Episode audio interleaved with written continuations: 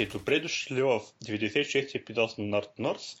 Аз съм Алекс, ме е найден. Здрасти. Здрасти, здрасти от мен. Днес ще имаме втора част и ще имаме гост, който вече е в а, подкаста и в разговора Леон. Много хора може би го познават. Той е така доста ден open source човек, а, ходиш на всякакви open source конференции. Леон, ако искаш, представи си ти, кажи няколко думи за себе си и за втората част, преди да минем към новините. Здравейте от мен, благодаря ви много за поканата. А, първо искам да кажа, че аз съм горче, за втори път съм в Nerds Nerds. Бях в епизод номер 9, който си мислех, че е съвсем скоро, но всъщност са минали почти 5 години. А, и втората част на темата ще са общи приказки за домашна автоматизация и Internet of Things. Да, не, не, не, не, не разказа повече за себе си. Хората могат да пуснат деветия епизод, когато си бил гост. И като цяло тогава не си бил гост на нас, но си бил на Nerds to Nerds още в първоначалните дни. Това е, почваме да повтаряме вече гости, защото много гости се отказват да ни бъдат гости, защото сме много страшни и в последния момент казват не мога да говоря пред вас, така да е с вас. И трябва да повтаряме. Добре, да. Ами, коя е най-голямата новина от, от двете, трите седмици? Три седмици мисля, че минаха или две. Алекс, мисля, че са две. Ми... Въпрос на гледна точка. Ако също да почне според тебе, които са. Е, най-голямата новина е SpaceX, че съответно там лънча на Falcon Heavy беше успешен, уж, нали всички така, така казват, въпреки че централната част май не, не кацна. Uh, Елон си направи супер яката пиар реклама с Тесла в космоса. И като да, цяло... къде ще лечи, дали ще стигне някога Марс? Имаше едно яка мемче такова на то да марсианеца, как кой го играеше? Мат, Мат някой си. Няма че е филма и... Мат Деймон. Да, Мат Деймон. Твоя Uber ще дойде след ети колко си дни. Такова, нали? И с Тесла пътуваща. Е, поне беше, аз го гледах между другото на живо, в смисъл супер много хората се кефиха, там енджините кацнаха направо, даже по-добре отколкото на теста между другото, в смисъл на тестите го бяха направили там как ще, как ще кацнат като проекти и така нататък, кацнаха много по алайнато и много по-добре и не знам. Абе, може ли да отидем на Марс някой ден? Айде, ако не ние, нашите деца. Еми да, някой ден. Възможно е. То друго интересно как... приемане, че направи две други неща той. Направи някакъв автомат играч, който стреля огън. Наречен са Flamethrower. Обаче много международни компании отказват да го шипват. Викат, ние няма да шипваме такова нещо, което е Flamethrower. И той после реши да го преименува на Нота Flamethrower.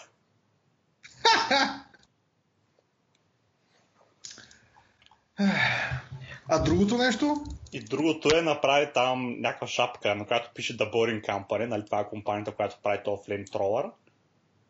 И тази шапка уж Limited Edition с хиляди копия продадени. Аз ако може да се включа, аз днес научих за това нещо. А, доколкото знам, The Boring Company е компания на Елон Мъск, която, идеята на която е да създаде метро за автомобили. Точно така, да. А, и всъщност а, огнехвъргачката и тези шапки са част от стратегията му да набере капитал, за да може да прави research and development. А, и огнехвъргачката са само а, обещава да направи само 20 000 копия, като една такава струва а, 500 долара и по този начин да събере колко се получава, 10 на милиона за разработка. А той всъщност нямаше да прави, той ще прави някакви тунели, които всъщност а, да можеш да, да си пренасяш Тесли и разни други автомобили, доколкото знам, под земята. Нещо като метро, Или това е друг. Да, като, като метро, за коли. Хората ползват, обаче за коли точно така, да. Да, да. В смисъл, доколкото разбирам, то е да, нещо като влакче, в което ти си качваш колата и по-бързо стигаш до някъде, така да се каже, Возиш се в колата си, в която не караш ти. Това е идеята. Това е идеята. Доста боринг, наистина. То, като, цяло, като цяло концепцията, той преди много време обяви, аз бях спрял да го, да го следя. Днес сутринта с един приятел говорих и той ми обърна внимание за това. Цялостната концепция е, тъй като пътуването в градската част на големите градове е много досадно и става с много бавна скорост. А повечето хора, особено в щатите, живеят в предградията. Да може по бърз начин колата да стигне от центъра на града до покрайнините на града някакъв изход и оттам човека да се пребере в къщи. И нали, това, е, това е концепцията на, на тия тунели и на компанията, която е регистрирала като The Boring Company. Ми да, но това е бая скъпо нещо. И тук едно обикновено метро го правят 20 години могат да го направят. А пък това е по-сложно от обикновено метро. Малко по-сложно е поне. Ама ще видим. Елон Мъск има добър опит с такива големи проекти. Проблема там е, че той обикновено ги доставя с много големи закъснения. Това е основният проблем. А, не знам, ще видим. Може би, дали ще видим ние, дали ще види следващото поколение, ама според мен пък може да стане. Аз бях гледал едно видео, бях супер впечатлен от, не знам как се казва в Китай, той, който им е тяхния IT град. Всъщност то беше като цяло за тия WePay и подобни. Да, не знам всъщност кой го беше шернал. Леон не беше ти май или, или ти беше? Ами, може и аз да съм, ако става дума за Shenzhen и WeChat. Да, да, за WeChat и WePay и аз бях брутално впечатлен, в смисъл за какво става въпрос. В смисъл може да се окаже, че Елон Мъск го почне в Штатите, ама някъде друга да го завършат и го направят, защото беше супер впечатляващо и хората, хората там да нямат дори пластики, дори да нямат кредитни карти и всичко да става само с телефон и да си преордърваш всичко на, преди да отидеш в магазина, нали? И всичко е с QR кодове. Беше супер, супер изненадващо. А само да се върна на темата за Елон Мъск, имаше още нещо интересно, че а, благодарение на това изстрелване на Falcon Heavy и на целият медиен шум, който се породи от цялата успешна нали, операция, тихомълко му обявиха, че всъщност Тесла има загуби през последното 3 месече на, на миналата година. Но благодарение на това, че, си сложи, че Елон Мъск си сложи родстъра в uh, Falcon Heavy, че, че го снимат непрекъснато, тези загуби бяха преглътнати много лесно.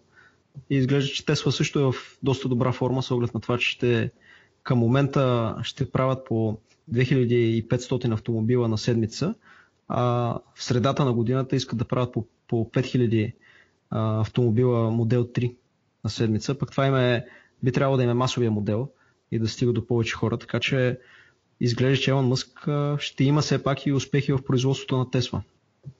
Аз не знам, между другото, Тесла по принцип дали... Тя много често е, доколкото знам, на, на загуба като цяло, но обикновено правителството покрива или там други компании покриват въпросните загуби. Те те като цяло го правят до някъде с идея, нали, заради еко, за това, че е американска компания и всичко останало, но аз не знам, да, аз мисля, че, че да намеря, но... Самите загуби, самите загуби са плани... в рамките на планираните. Да, мисля, че те, те очакват, че са на някакви загуби. Просто това не е някаква... Не е стопър, едва ли не. По-скоро е предвидено.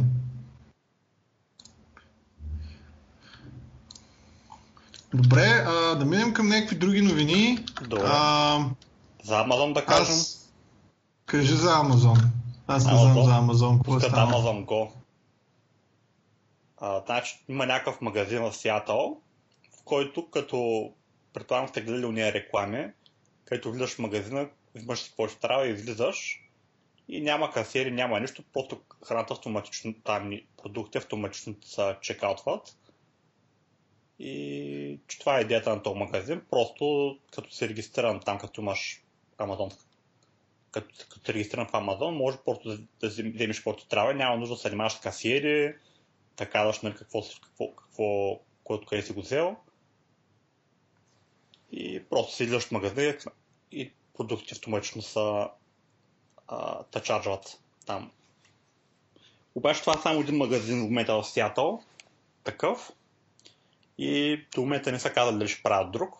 Но да припомням само, че от Amazon купиха Whole Foods, тъй че в бъдеще потенциал това да се интегрира и в Whole Foods, и точно като верига. Това според мен поне беше доста интересно. И много хора в момента искат да отидат до Сиато само да го пробват магазин. А, не знам, аз след като пак споменавам китайците, но след като видях как се плаща там, мисля, че е доста по-успешно, отколкото с голямата инвестиция на подобен магазин. Защото там някакво беше всичко с някакви QR кодове. Ти на практика скамваш се всичките продукти, които ще вземеш, плащаш ги, пак може да излезеш. Но, но в интерес на истината, даже в Амстердам беше супер пълно с такива self-check-in магазинчета. Дето, нали, те не са големи магазини. В смисъл не взимаш 5 кила домати, две бучки сирене и още 50 хиляди неща, но примерно взимаш някакви салати, яло и като цяло пак беше мега бързо, защото ти минаваш през те такова да, да си сканнеш с баркод. Цък, цък, цък, нацъкваш си нещата, сканваш си картата, тя така иначе е безконтактна. И в България мисля, че до 25 лева не ти иска пин, но там не ти иска май до 25 евро. С други думи, ти като си вземеш някаква салата, някакъв сандвич, някакъв сок и някакви такива работи, буквално минаваш пак за секунди. И това го имаш почти навсякъде там. В... И не беше някакво, някакво голям дилей, защото те седат супер много такива машинки и каси за селф-чекин. Не, не знам. Готин експеримент, ама... Еми ще видим. Не, ще не, може не, така ви... пазарова. Не, не, не, знам как ще стане. Пък и примерно как хващат ако, ако купуваш някакви а, плодове и някакви други неща, които са, не се продават на бройка, в смисъл как ще ги сканне, как, в смисъл ти пак трябва по някакъв начин да ги премериш. Смисъл. И то по принцип, и част от идеята е, че има AI, който ще гледа аб, абсолютно всичко какво става в магазина, тъй като има над 100 камери в магазина. И не само, че идеята е, че AI ще вижда какво точно, какво точно си купил, Ами ще вижда кой си ти, нали, какво точно си купил, дали, колко са двумил, дали си го взел, дали си го върнал. И идеята е, че това е нещо ще може да... Цялата тази информация ще може да храни AI, то ще става все по-добър и по-добър и... и... в един момент това ще може да помага, нали, там и уж за техните маркетингови кампании. Ама ще видим. Да, тук имам една новина за Google, като изключим, че нали, Pixel там се спукаха да ги съдат за всякакви проблеми свързани с Pixel фона, но а, тази сделка, която беше миналата година, че HTC екипа, който прави Pixel и въобще май целият фон департмент или само, не знам дали е, май е HTC фон, че Google ги купуват за 1,1 милиарда, вече е приключила сделката и съответно вече този екип и въобще Google Pixel Team в HTC е част от Google, а, което е около 2000 служителя. А, всъщност реално доста голяма бройка. И също така, как се казаха тези? Next, Next, Next ли бяха? А, те датчици и така нататък, които бяха а, купили. Nest. Nest, да. Те вече, доколкото разбирам, ще се ребрандират и вече се продават като Google бранд. В смисъл всичките тяхни неща вече няма да, няма да държат на стария бранд. Това също е някаква такава новина, анонсната от Google. А като стана въпрос, ние втората част ще говорим за Home Automation и такива неща, но Apple нали, се пуснаха HomePod-а. те пуснаха и преордър, вече има ревюта, така, така нататък. Като цяло, хората, като цяло са доста, доста позитивни, хората много се радват на HomePod-а. А, проблема или всъщност минуса е, че той е много, много а, затворен в Apple екосистемата и дори примерно на него не може да плееваш Spotify, например, или YouTube. А, трябва да ползваш, трябва да плееваш директно а, Apple Music само и въобще само Apple сервиси да ползваш. А, като все пак като альтернатива е, те Apple имат едно AirPlay, дето горе от един девайс мога плейваш на друг. Така че ако имаш телефон, таблет, Mac или каквото ще да е, може да сенднеш, така да се каже, контента върху, към HomePod, така че да го ползваш като нормална колонка а, да си плейнеш Spotify или нещо друго, но не мога да кажеш, не мога да му кажеш Hey Siri, плейни ми еди какво си от Spotify, примерно. Което е малко тъпо, а, но пък казват, че звука бил, не знам дали сте чели и дали сте гледали, но звука бил най-добрия от такъв девайс, а, тъй като, доколкото разбирам, те са направили някаква там, и не само софтуер, ми и хардуер, който първо, че засича девайса къде се намира в стаята, така че да няма никакво значение къде стаята го поставиш и да звучи добре. И второ, че са направили някакво, то не знам как се казва въпросната технология, но общото увеличават мид, mid на вълните ги правят по-силни, като цяло вокалите в някакви песни звучат по-чисто и девайса дори на, на някакъв супер нисък звук от рода на примерно, 20% звучи много чисто, докато повечето други такива девайси, които можеш да си купиш, пък дори тон колонки, като цяло са направени да звучат супер на високи на висок волюм, а не на, не на супер тих 10-20%. А, и другото, което е супер впечатляващо на HomePod е, че микрофончетата, които са сложили, като цяло реагират отново на супер нисък звук. Тоест дори да си в някакъв друг край на стаята и да шепнеш, нали, дори да е супер тихо, той ще чуе какво го питаш. И като цяло доста добри ревюта. Минусите, нали, както казах, не мога да плейваш нищо, няма дори 3,5 мм жак, има задължителен кабел за тока, който задължително стои. А, окей okay, за, може би, първа итерация на такъв home девайс. Това не е баш първа итерация, ама първа итерация на HomePod от страна на Apple. 350 долара. Аз не бих си го взел, но има хора, които Apple феновете със сигурно го взимат. Да, но примерно аз бих си взел някаква Alexa в интересни защото има доста по-ефтини. А, HomePod няма никакъв дисплей, пък Alexa гледах, че са пуснали едни с едно много готино дисплей, като часовник, деца вика, може да го ползваш. И всъщност всички казват, че там Google на Google, как се казваш, Google Home ли беше? Да, Google Home. От BD девайс. Google Home и Alexa се правят доста по-добре с всякакви таскове. Google Home прави доста по-добре с всякакви таскове, свързани с сърчове, гетване на информация за каквото и да е. Нали, все пак Google. А Alexa така цяло нали, с да плейне неща от някакви други сервиси и така, така нататък. Ми, по принцип, все пак Google там интересното е, че те, те нали, купиха DeepMind, а пък DeepMind имат много добър алгоритъм за speech detection и оттам би трябвало тяхното да има да бъде малко по-superior спрямо другите. Възможно, аз на принцип сега, може би вече две години не съм имал Android, но преди на, на, на някакъв Google телефон, дето имах, дори като тръгна да му диктувам, разбираше мега по-добре от iPhone, какво всъщност се опитвам да кажа. Примерно на SMS или нещо друго, ако издиктувам какво да напише. Горе-долу се дънише само при имената, докато iPhone до ден днешен са дъни на какво ли не. А, иначе за Apple имам още една новина, че всъщност почнаха да шипват тия големите iMac Pro 18 ядрени с 128 гигабайта DDR4. цената им е 7400 долара, но може, смисъл, ако всичко е макс, т.е. стария, който пуснаха, те пуснаха първия iMac Pro, беше 8 ядрени или 10 ядрени, беше по 5000 долара. Сега те 18 ядрените прота са между 7400 долара до 14 000 долара мога да нарасне цената.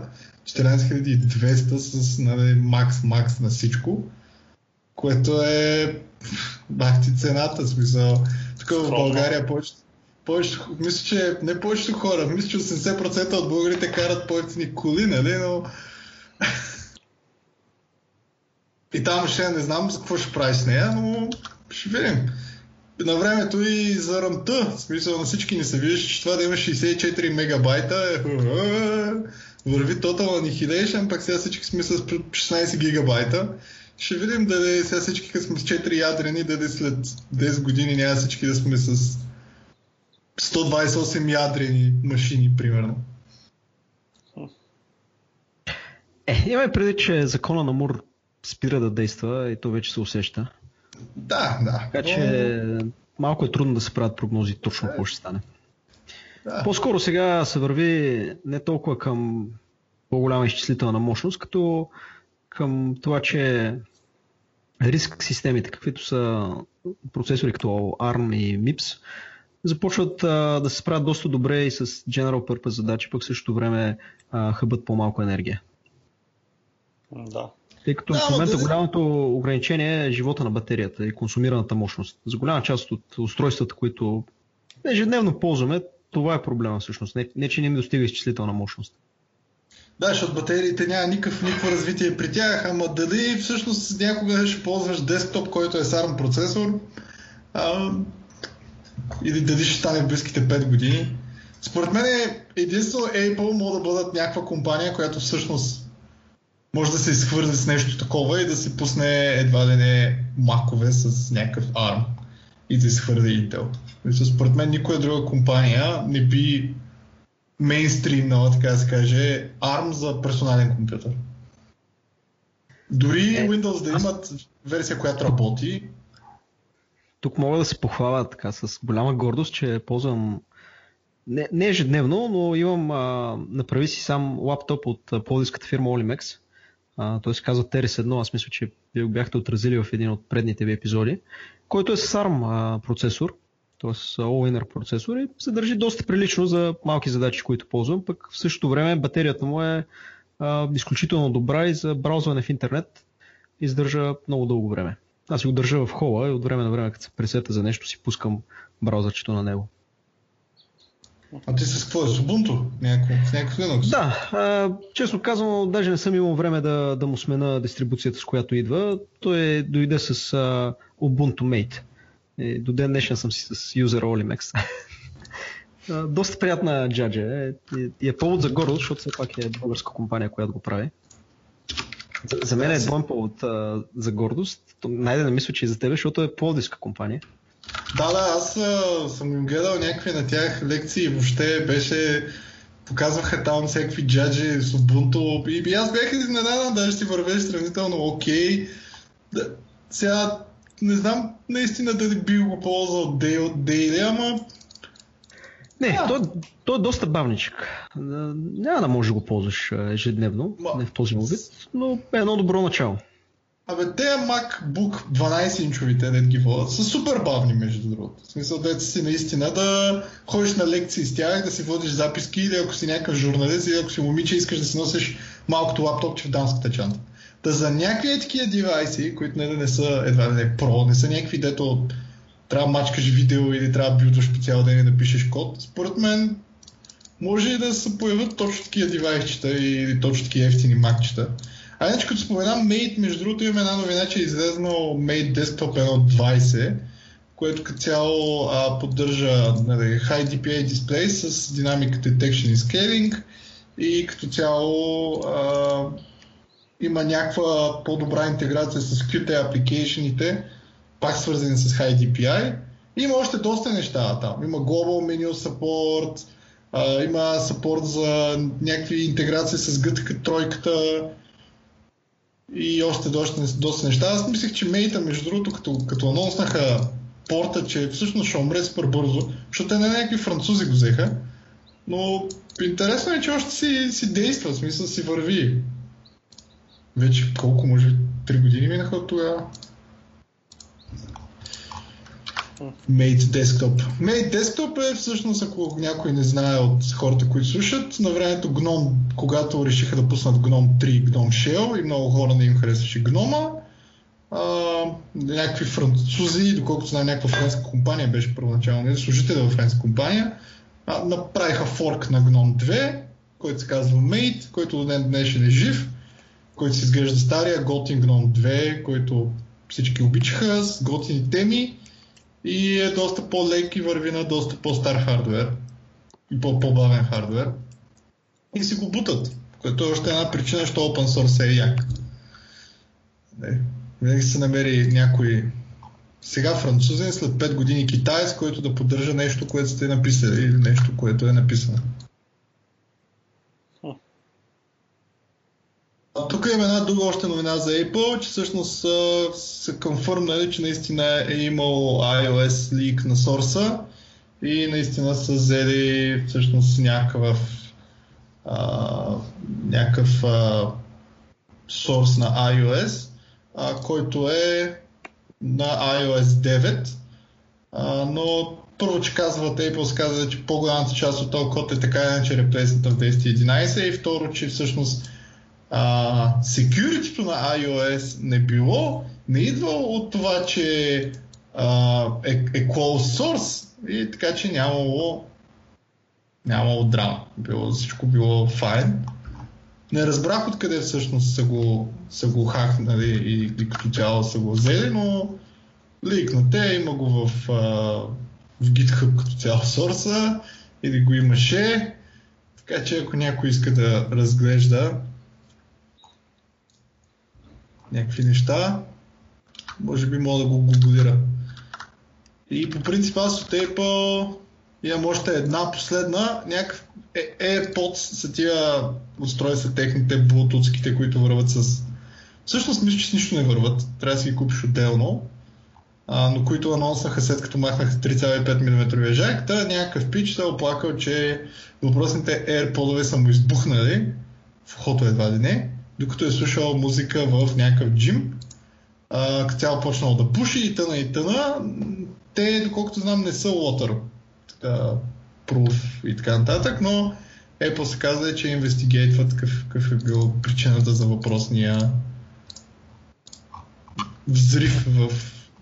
Те наистина показват ги разцепени, така че явно наистина са запалени поне единия, едината слушалка.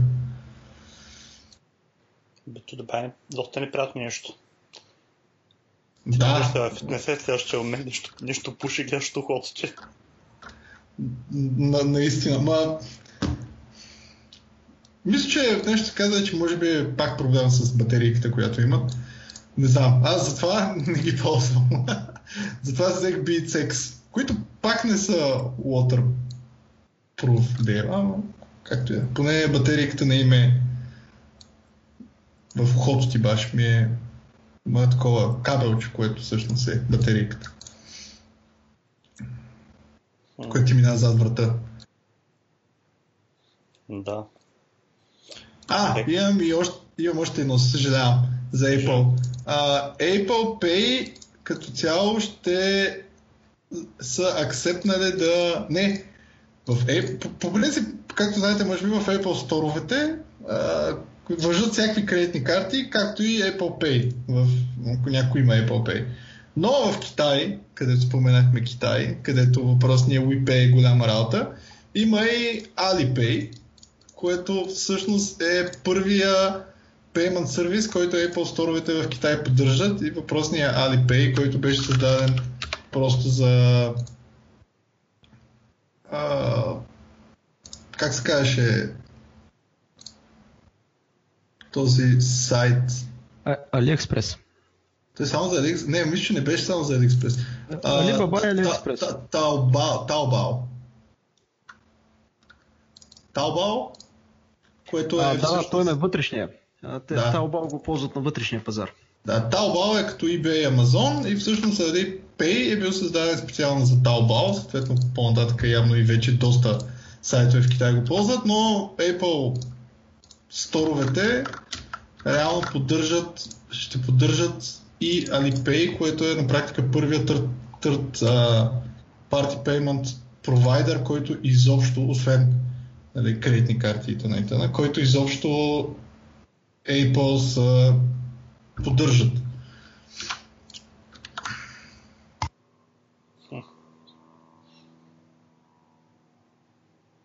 Аз в принцип нямам много новини, имам още 3-4. Добре, аз имам някакво също.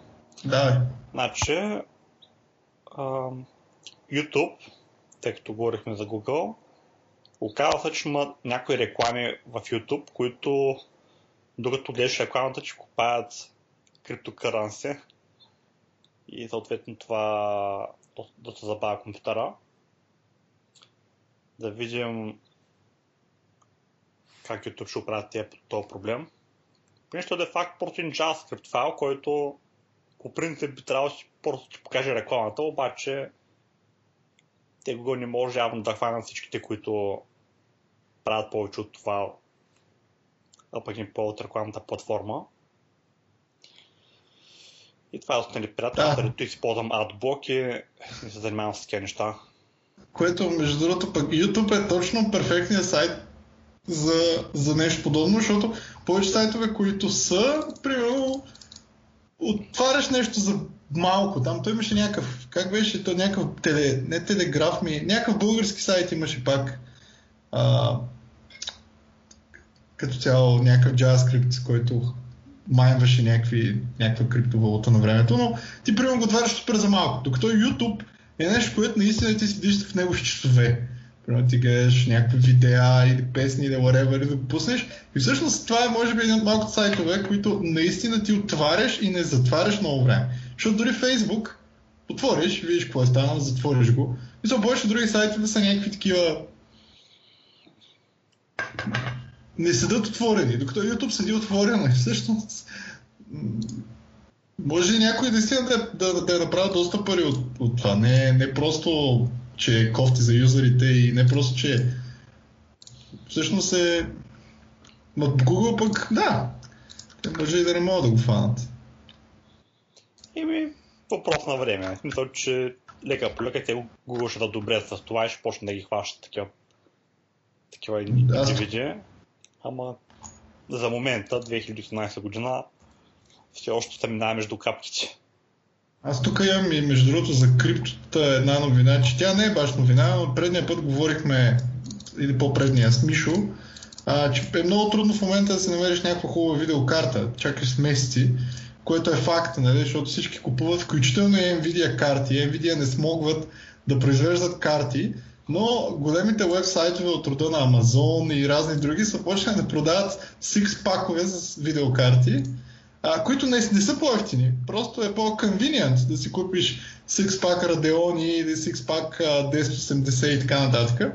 Или 1060. А, и съответно те също, всички на които аз видях, също бяха изчерпани, но ай сега в момента виждам, че има едни, които не са изчерпани с GTX 1060, Sixpack. Хората купуват бири, други хора купуват видеокарти. Защото то като цяло нали, 6 се събира точно в такъв GPU рак, който може да си купиш почти от всякъде.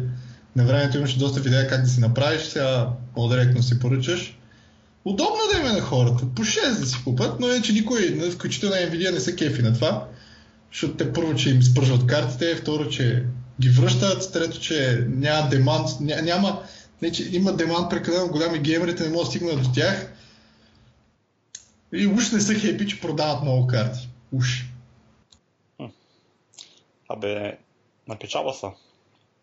Е, те няма как да не са напечалва. Смисъл, за да, за, за, за, да не се напечалва, трябва, не знам, Microsoft да фалират. И не знам, да няма Windows, да я знам. Смисъл, да известно време да няма кой да купува видеокарта. Нямам идея какво трябва да стане. Да. Една друга новина. А, продажбата на, на компакт дискове продължава да върви на той. Много скоро вече може да от някои места да изчезне. В Америка са обявили в Target и в други големи магазини, че вече а, не само, че намаляват пространството, където ще, ще се продават компакт дискове, става просто дискове, нали, само с музика, с филми, с такива неща. Но ще ми се промени и политиката. Един вид, ако няма компаниите да ги купуват, няма, няма тези магазините да ги купуват от другите компании и да, и да бъде за тяхна сметка риска, ами вече ще бъде риска за тези другите компании, които ги произвеждат тези дискове, а не за сметка на магазините. Или поне това са обявили в Target в някои други места. И ще видим какво ще стане. Макар честно казано, от много време не е имало, как съм си купувал нещо на дитки или единственият случай, когато напоследък съм ползвал дискове, по нещо, ако имам някакъв драйвер по някакъв начин. И то не си го купуваш, ми просто ти идва с нещо. Точно. Да, макар че аз последния компютър, който си взех, дойдеха всеки дискове за какво да не и аз дори не ги пробвах. Мисля, че даже не ги разопаковах, просто виж, че ги хвърлих повечето или някъде съм ги прибрал. Но то наистина аз... Е, имам един въпрос. Вие въобще имате ли къде да пускате тия CD-та и DVD-та? Аз имам десктоп PC, което ползвам за игране на игри, на което имам а, CD. И съответно последния път, в който съм използвал въпросто CD, всъщност единствения път, то е почти, почти действено CD, но единствения път, в който съм го използвал беше за да си кача Windows от някакъв пиратски диск, разбира се. А, и това е. На, на Mac нямам. Виж, че последните 3 години съм виждал CD само на Windows. Това е. В колата вече нямам CD плеер. Аз последния компютър, който съм купувал с CD, беше от 2008 година. И сега наскоро покрай черния пет, покрай разпродажбите, видях някакво USB DVD и реших да взема едно, за да имам за бъдещите поколения, ако случайно реша да прочета информацията от някои от дисковете, които имам от преди над 10 години. Те няма Само, да че... скапат тия дискове. Ами, не знам, аз така не съм го отворил това USB DVD да, да видя дали работи. Може би сега трябва да го изробя от шкафа и да, да го пробвам все пак. Не, въпросът е си носителите да няма се скапат, защото те не... Смисъл, ами, зависи какви са много, те, ама... Много вероятно да се скапа, да. С оглед на това, че аз дискове използвах основно като студент и ученик и тогава използвах възможно най-низко бюджетните дискове. Предполагам, че... Значи със сигурност мога да ти кажа, че се скапат, защото аз имам в Пловдив едни такива нискобюджетни дискове, дето от буквално последния път, като дигнах един и отдолу, отдолу всичко просто падна. Разбираш, на 50% покритието му отдолу падна.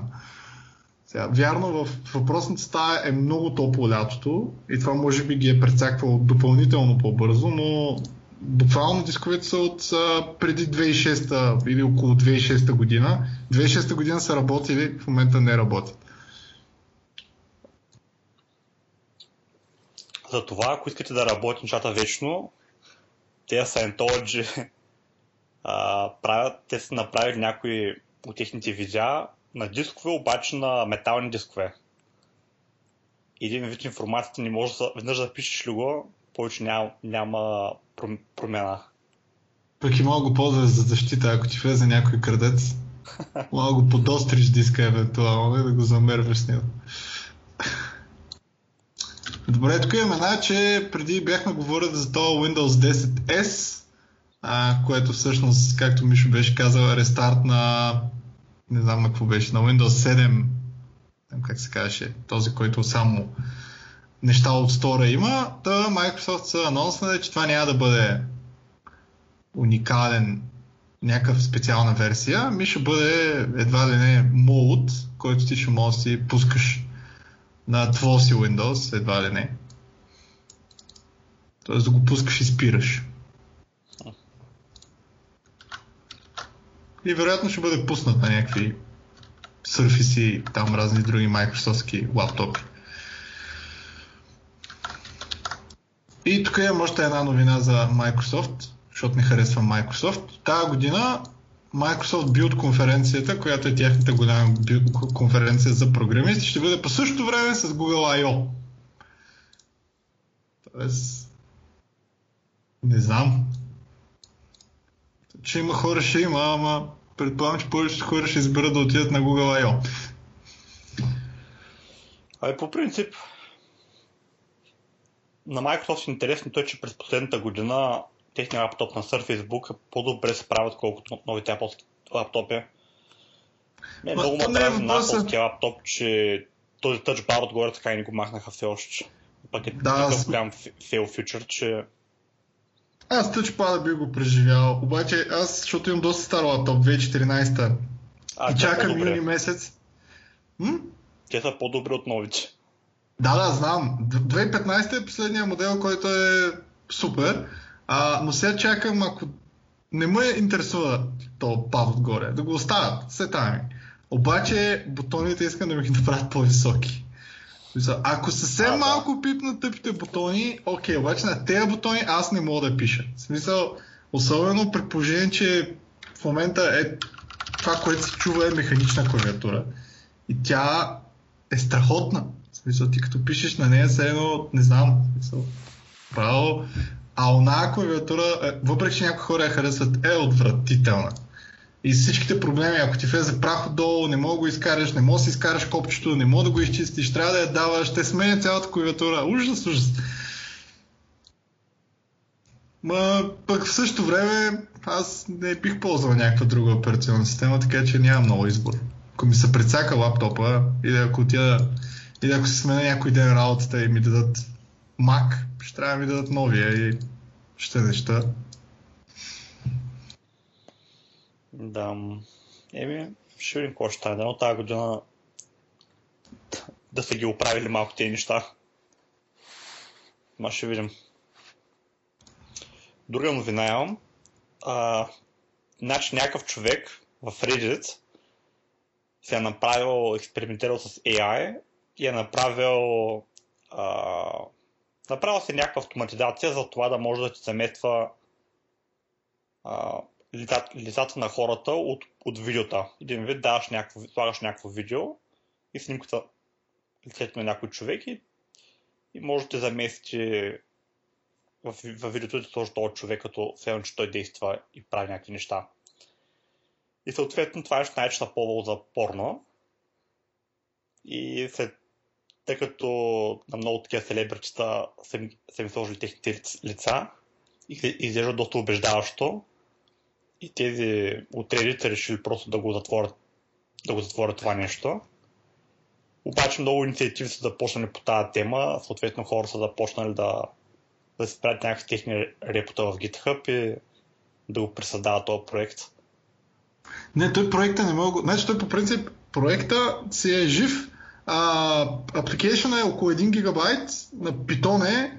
А, като цяло горе-долу ви трябват, а, не знам какъв беше формата на, на въпросната звезда, даже има, те, те бяха говорили да има галерия с, с, с, с разни, примерно тази от Star Wars имаше и тази от Wonder Woman, аз съм много зле с имената, но да кажем, те имаха готови а, пакети, които ти на практика мога да аплайнеш върху всяко видео през а, фей, deep, deep, deep, deep fake ли, как се каже? Да, deepfakes. Да, но проблемът е, че въпросто комьюнити за така наречения deepfake беше, се роди през Reddit. В смисъл, а, има, имаше голямо, голям subreddit, който е за deepfake порн и всъщност Reddit не го са махнали, както и въобще всякакви линкове към а, така наречените deepfake неща, но иначе GitHub нещата си седат, а, вероятно може би някъде друга да е комьюнити се е преместило и някъде друга да говорят същите неща, но просто вече не е в Reddit. А причината за това е Reddit, както знаете, е най-великият сайт на света и, и в Reddit много от нещата са позволени. Писал, порното е напълно позволено в Reddit. А, може да има линкове, може да се говори за порно, може да има всякакви снимки. Това, което не е позволено, освен нали, с малолетни, това, което не е позволено в Reddit е да, да, да слагате неща за... А, да слагате порно без съгласието на сниманите хора. И тъй като това deepfake на практика е порно с лица на някакви знаменитости, които не са съгласни с него, на практика попада в тази категория на, на едва ли не порно, което не, никой не е дал съгласието. Да, да, никой не е дал съгласието и затова всъщност го махат.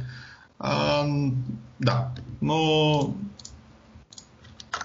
а иначе, който не ползва Reddit, хора, Reddit е най-яката мрежа. Първо, може да се регистрирате с колкото си искате акаунта на един същ мейл.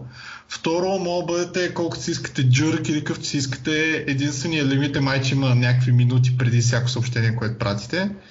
Е, не можеш, примерно, в, да флудиш или нещо подобно. Мисля, 10 минути в един същ един същ пост да, да, да пишеш два пъти. Е, някакъв такъв голям брой, но, но, но все пак и като цяло е супер. В смисъл, мен ако някой ме пита какво е интернет, ще му отворя Reddit.com и ще му кажа това е интернет. Смисъл. Няма му отворя Google и пиши какво ти трябва. Ще му кажа това е Reddit, разглеждай. Жалко, че няма, няма готин десктоп клиент за Reddit, няма готин ридер, но затова пък Reddit, ако, ако не ви интересуват коментарите, има RSS на всичко. Така че може да добавите супредите, може да добавите вашия си Reddit, а, вашия си личен RSS в някакъв ридер, то ридер ще ви събира всичките линкове, новини, снимки и така нататък, които се качат. Така че не е голяма драма, но, но и, и мисля, че за Android добавиха някакъв чат, заедно с въпросните коментари, а, но през десктоп версията има само коментари.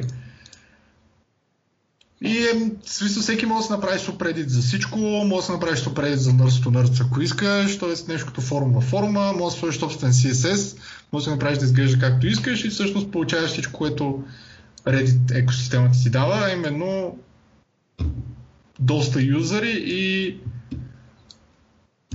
безплатния хостинг на твоята не, не би го нарекал мейлинг листа ми на твоя форум, например. И също имам една новина, между другото, за Facebook, че в Reddit а, не, не правиш лайкове, ами правиш волтове и даунволтове. И в момента имам една а, новина, че всъщност тест, а, Facebook тестват въпросния downvolt бутон в социалната си мрежа, т.е. да има в смисъл да не е лайк и дизлайк, ми да е с upvolтове и downvolтове постовете.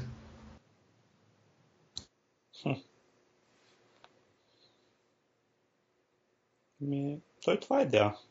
То пак също е идея, но... Да, например, може да се настроиш в, в Reddit, може да се направиш като цяло, може да, може да вземеш всички, които имат много големи даун, много даунволтове. Тоест, примерно да четеш такива джънк новини само и примерно ако си някакъв трол искаш да... Или не ако си трол, ако си някой да просто иска да, да, да флейми някакви тъпоти. Или мога да гледаш само тия, които имат само upvolтове. Или ако си някакъв трол, може да вземаш тия, които имат много upvolтове и много downvoltове, което означава, че има много хора, които се карат и като цяло да, да ядосваш хората. Абе, перфектната мрежа. И мога да пишеш навсякъде, без значение да ти е приятел и разни подобни гей истории. И, и както казах, може да направиш повече от един акаунта, дори на един същи имейл. Може да ги линкнеш, може и да не ги линкнеш. Аз имам че още само три новини, между другото. Аз имам още една. Аз ли да кажа една тогава? Да, ще кажа една и То, ще кажа.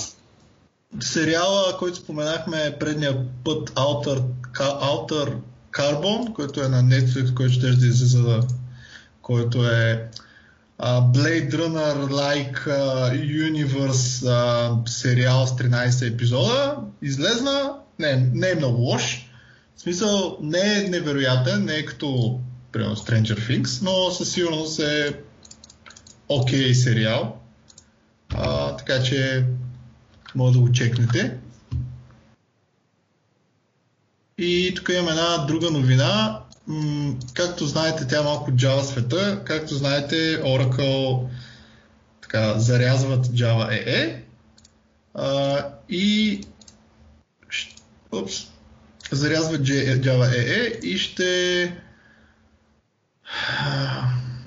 и го дадаха на Eclipse Foundation и Eclipse Foundation търсят име на въпросното Java EE, а, като идеята е да има два има две, две предложения в момента. Едното е Jakarta EE. Apache общо са дали Jakarta трейдмарка, който се ползва от много а, проекти на Apache, свързани с Java света. А, и главно, главният фичър е, че ще отново съкрещаем ще е JEE, нали, Jakarta EE вместо Java EE. Альтернативно е Java Enterprise Profile. Ще го казвам, ако някой иска, мога да волтне, гласуването е, е така да каже, всеки мога да волтне, сръчнете за въпросния това е един Google форм, в който се волтва. И според ти е по-добре от Windows? Ами, аз между другото волтнах за uh, Enterprise профил, защото имам микро профил. Обаче, после имаше една, една много готина тема, която чернах в uh, Facebook, мога да я намеря да я пусна в Nerds Nerds, на Дейвид uh, Блевинс, който е създателя на, на Tommy Application сервера, който всъщност разказва за имената, които са дошли, защо Джакарта е готина идея, въпреки че е owned by Apache, как всъщност е дошла тази идея за Jakarta Enterprise Edition, съответно са писали веднага на, на Apache и съответно Apache веднага, нали, въпреки че Eclipse а, а, Eclipse проект са, така, са окей да донейтнат въпросното име, също така Jakarta EE е свободен домейн и съответно също а, може да бъде използван за всякакви такива неща. Та всъщност, а, може би Jakarta EE е по а, по-фенското име, докато Enterprise профил е по не знам, safe, снобско, Oracle-like, Java-like, смисъл. Добре. Значи, аз имам една последна новина и тя е за Intel Smart Glasses. Значи, предполагам всички помним, помните за това преди време, дето Google бяха направили за Google Glass. И че тази идея, идеята беше добра, обаче на Google продукта явно не беше достатъчно добър. И от те правят нещо подобно. Правят, правят ни очила, които са смарт, обаче просто има само една точка. Трябва да гледаш надолу един вид в очилата, за да можеш да видиш а, да можеш да, да видиш какво ти показва смарт гласа. И още не, не, не е също като Google Glass, обаче е подобна идеята. И ще видим дали нещо ще има бъдеще, какво бъдеще ще има но е доста по-малко и не е толкова страшно. И не е толкова забележимо. Ами да, изобщо човек няма как да разбере, че, че имаш такова нещо, освен ако по някакъв много специален ъгъл ни ти червената точка на очилата, което е... Да, което май отвътре трябва да ги види едва ли не. В смисъл... И рамката от вътрешна страна също се вижда, но... Да. Но трябва едва ли не много странично да погледне, за да види да, вероятността е малка да успее да, да, успее да, да разбере, че може такова нещо. И това е. Добре, тук Леон каза, че има някакви новини. Добре. Да, аз имам няколко новини. моите новини са, са чак толкова много мейнстрим. А, първото нещо е, че на 3 марта в събота ще се проведе Linux User Group България събиране. За 13-та година се провежда. Мариан Маринов го организира и добре, че той да не събере. В момента тече в Linux User групата записване на презентации. А, така че ако някой има нещо интересно да, да сподели, сега е момента да, да, да го предложи в Linux User групата а, в България, в, в мейлинг листа на Linux User групата в България и да се съберем на 3 марта, за да може да се видим. Евент ще е в Пловдив. в Пловдив, в, офиса, да, в, в, в офиса на SiteGround. SiteGround има тук много хубав офис. Миналата година направихме там пак Linux User Group събиране и сега ще повторим. Като цяло, нали, тези Linux User Group събирания в 90-те години са били много популярни и в момента не чак толкова, защото хората знаят какво е Linux, ползват Linux, освен това има интернет с много решения от сайтове като Stack Overflow но все пак целта на такива сбирки е да се съберем на едно място, да обменим идеи, да се видим, да пием по бира.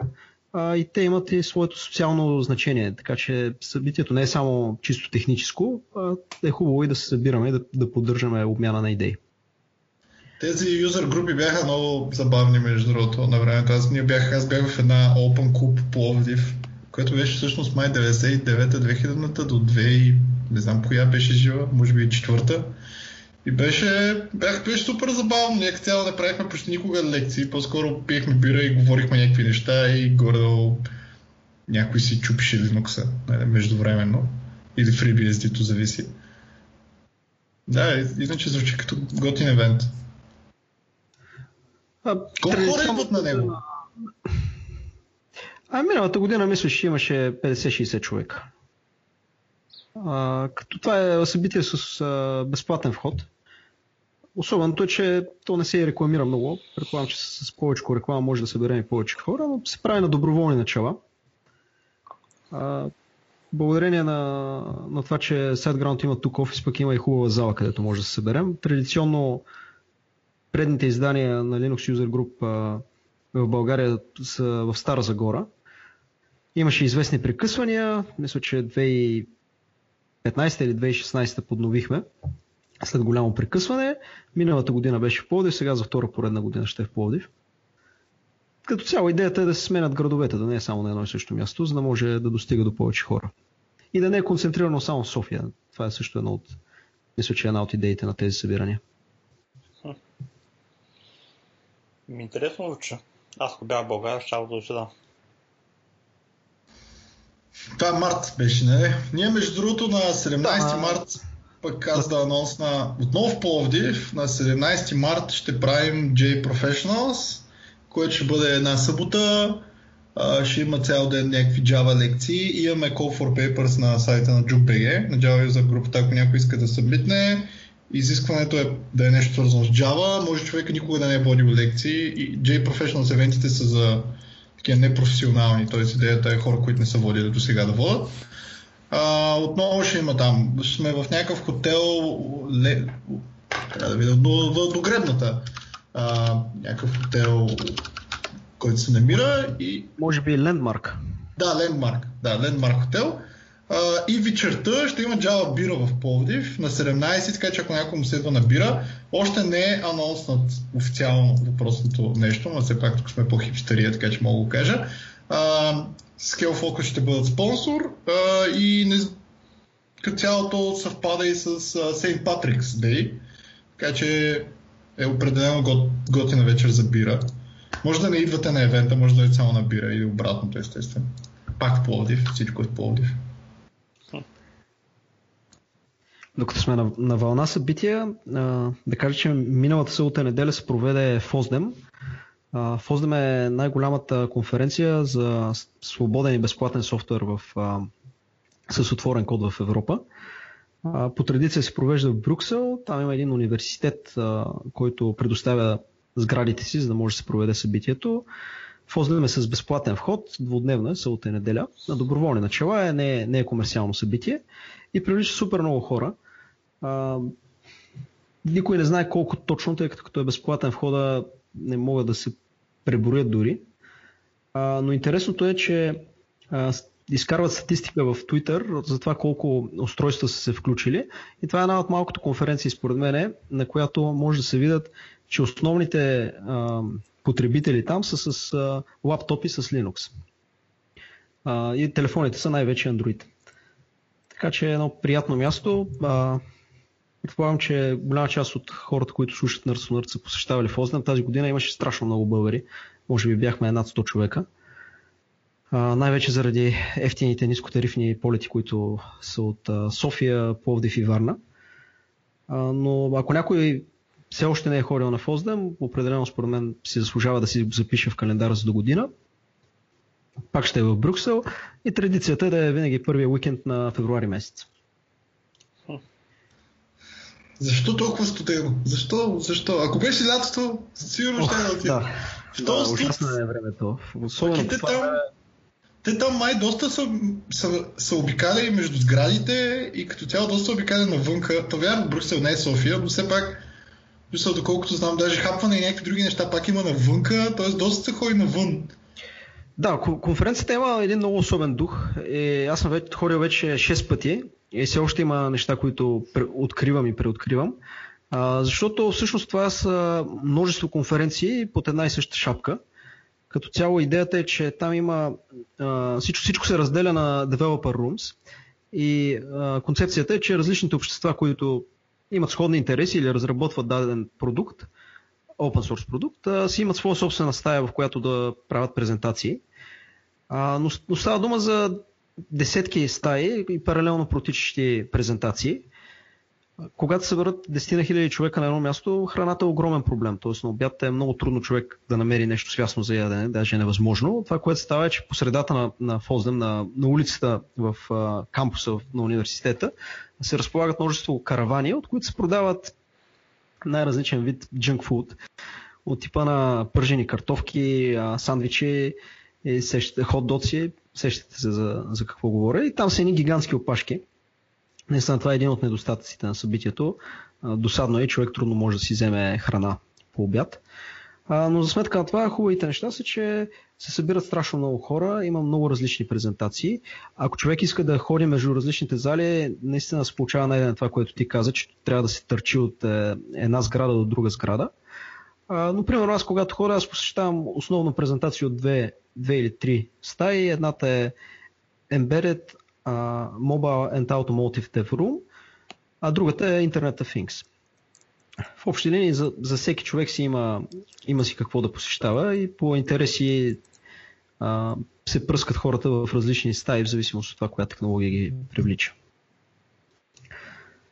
А, на FOSDEM се обявяват и много, много събития, свързани с open source проекти. Например, тази година популярния видеоплеер VLC обяви третата си версия.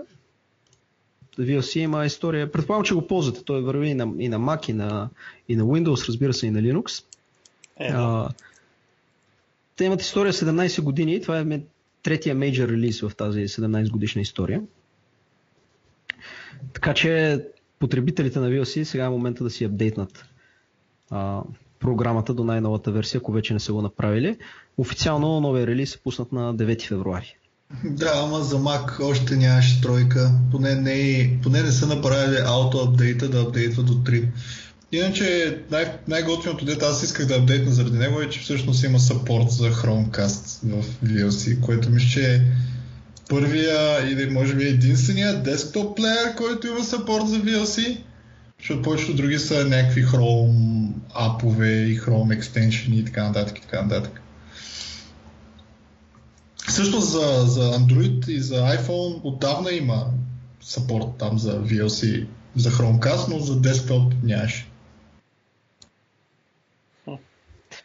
Аз имам още няколко такива дребни новини, които предполагам, че са интересни.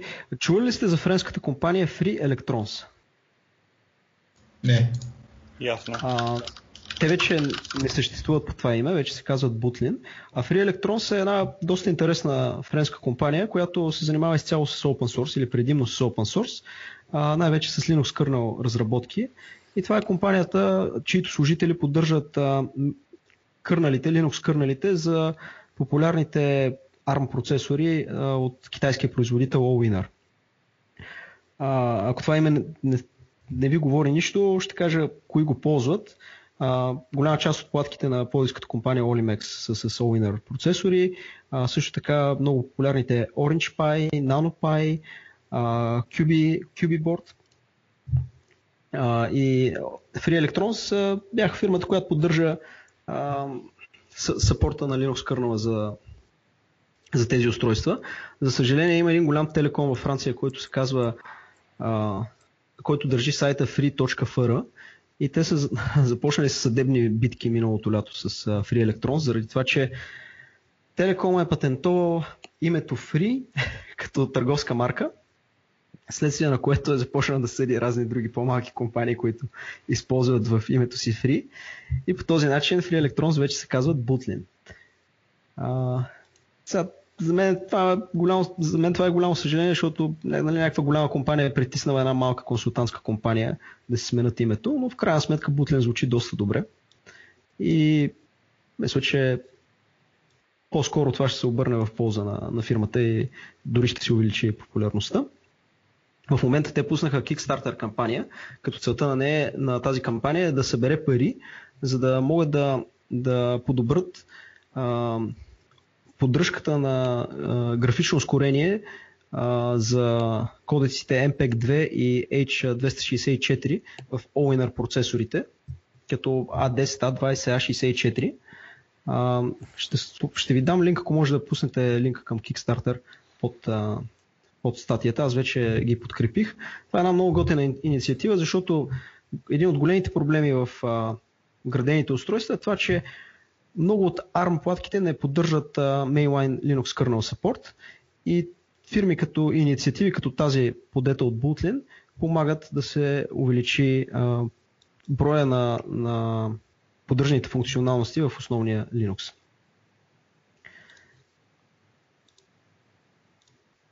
А, други новини, Супер. които има, които имаме, а, че а, един мой приятел от Велико Търново, Невен Боянов, имат open source хардвер проект за едни малки платчици, може би сте го чували, е, Tiny Zaur, и а, са направили, възоснова на тези платчици, са направили едни малки роботчета, които се движат и правят краудфандинг кампания в Indiegogo. А, те са на, на много ниски цени, на практика а, те го правят като хоби и цената на която произвеждат платките е горе и цената на която ги продават през краудфандинг кампаниите. Готиното е, че това идва като комплект за запояване, така че човек като си го купи, първата работа е да си хване появника, да се понаучи да запоява, след което може и да си го програмира. А, микроконтролера, който използвате е много популярен, то от най-елементарните малки микроконтролерчета AT Tiny 85. И още една подобна новина а, за геймерите. А, появи се едно устройство Pocket Sprite, което е с размер на ключодържател, има малко екранче, микропроцесор с Wi-Fi и Bluetooth ESP32. Той е доста популярен от китайската компания Espressif. И Pocket Sprite представлява малка компютърна игра, като това, което бяхме свикнали да играем 90-те години, но е толкова малка, че може да си я държите на ключодържател. Също е open source. А, опитват се да съберат, те вече са ги събрали всъщност, да, да съберат пари през а, платформата за краудфандинг, която се казва Crowd Supply. Crowd Supply е специализирана в такива open source хардвер проекти.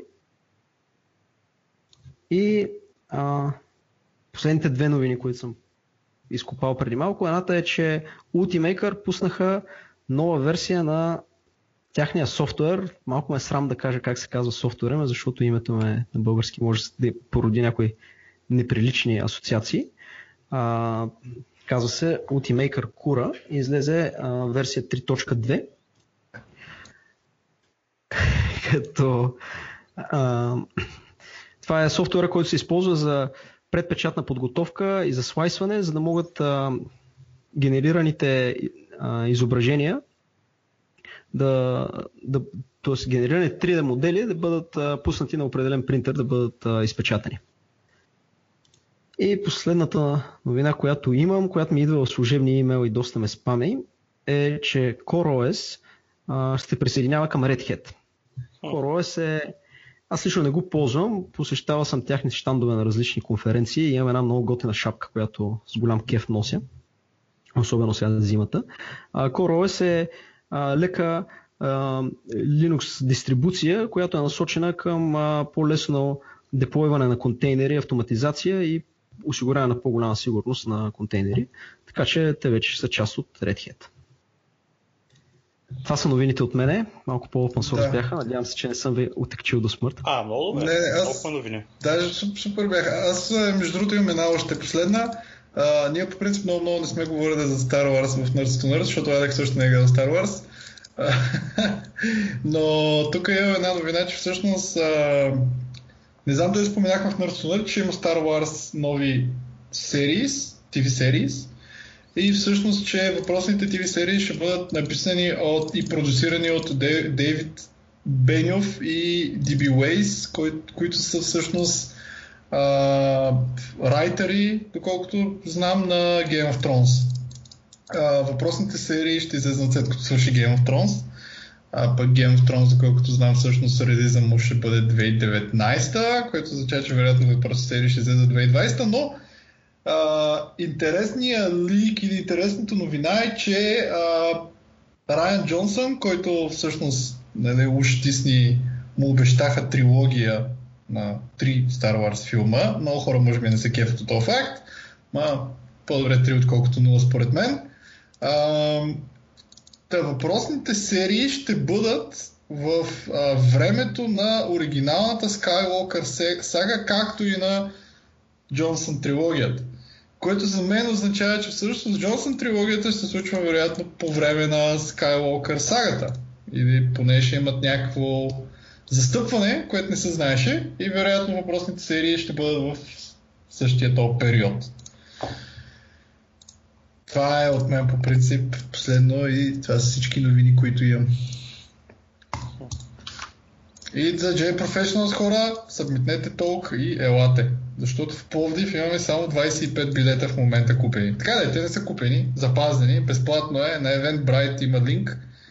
А билетите не интересуват или регистрациите не интересуват само за да знаем колко сандвича да поръчаме. Като те ще бъдат горе-долу регистрациите по две, ама както и да е. Да. Но това е за групата също ще има сандвичи. Да не си мислят хората, че ще останат гладни. Ами то за безплатни работи, аз си мислех, че няма да има, но добре. А бира ще има ли? Аз ще дойда, ако има бира. Еми, щом ще дойде, значи ще, ще намерим и бира. Че аз не мога да изкарам цял бира, ден лекции. Каква бира Няма пиеш? никакво значение. Въпросът е, че аз не мога да изкарам цял ден лекции без бира. Пък и то събота, в смисъл. Трябва бира. То иначе не е човешко. Ще уредим специално за тебе и бира да има със сигурност. Добре, супер. Аз само нещо смешно да, да отбележа на Фоздем, а, понеже освен презентациите има, една зала, има две зали, в които има много щандове на различни проекти и на един от щандовете са по традиция OpenSUSE. Те носят някаква немска бира, която я продават на символична цена от 1 евро. Те са едни много готини бутилчици с етикетчета OpenSUSE и това е едно от, най, един от най-търсените артикули по време на Фоздем. Аз, между другото, миналата, миналата година не беше. Не, по-миналата година бях на Devox в а, Антверп, който пак е в Белгия, който е всъщност Devox, най-голямата Java, най-голямата не, а, не owned от някаква корпорация Java конференция, така да го наречем. Не само най-голямата в Европа, ами цяло белгийската юзер група също се организира и е най-голямата конференция такава, не на някаква голяма компания. Та, на въпросната конференция е Red Hat, които споменахме от 9, те са нали, насякъде, но те имаха много голям штант и единия ден бяха убили рибата, защото общо се цъкваха бири. И всички бяха при Red Hat. Няма Spring, няма Oracle, Oracle, няма такива. Всички са при Red Hat, защото те имаха бири. На конференция е много важно кой има бири. На J-Prime миналата година, J-Prime е нали, нашата голяма конференция, която организираме юзер групата. 29 и 30 май ще бъде тази година. MentorMate. Имаха бира на штанда. Супер успех. Всички се кефиха на MentorMate. Бирата е важно нещо. За конферентен ден. Особено в Белгия сигурно е още по-важно. Нищо, че е немска.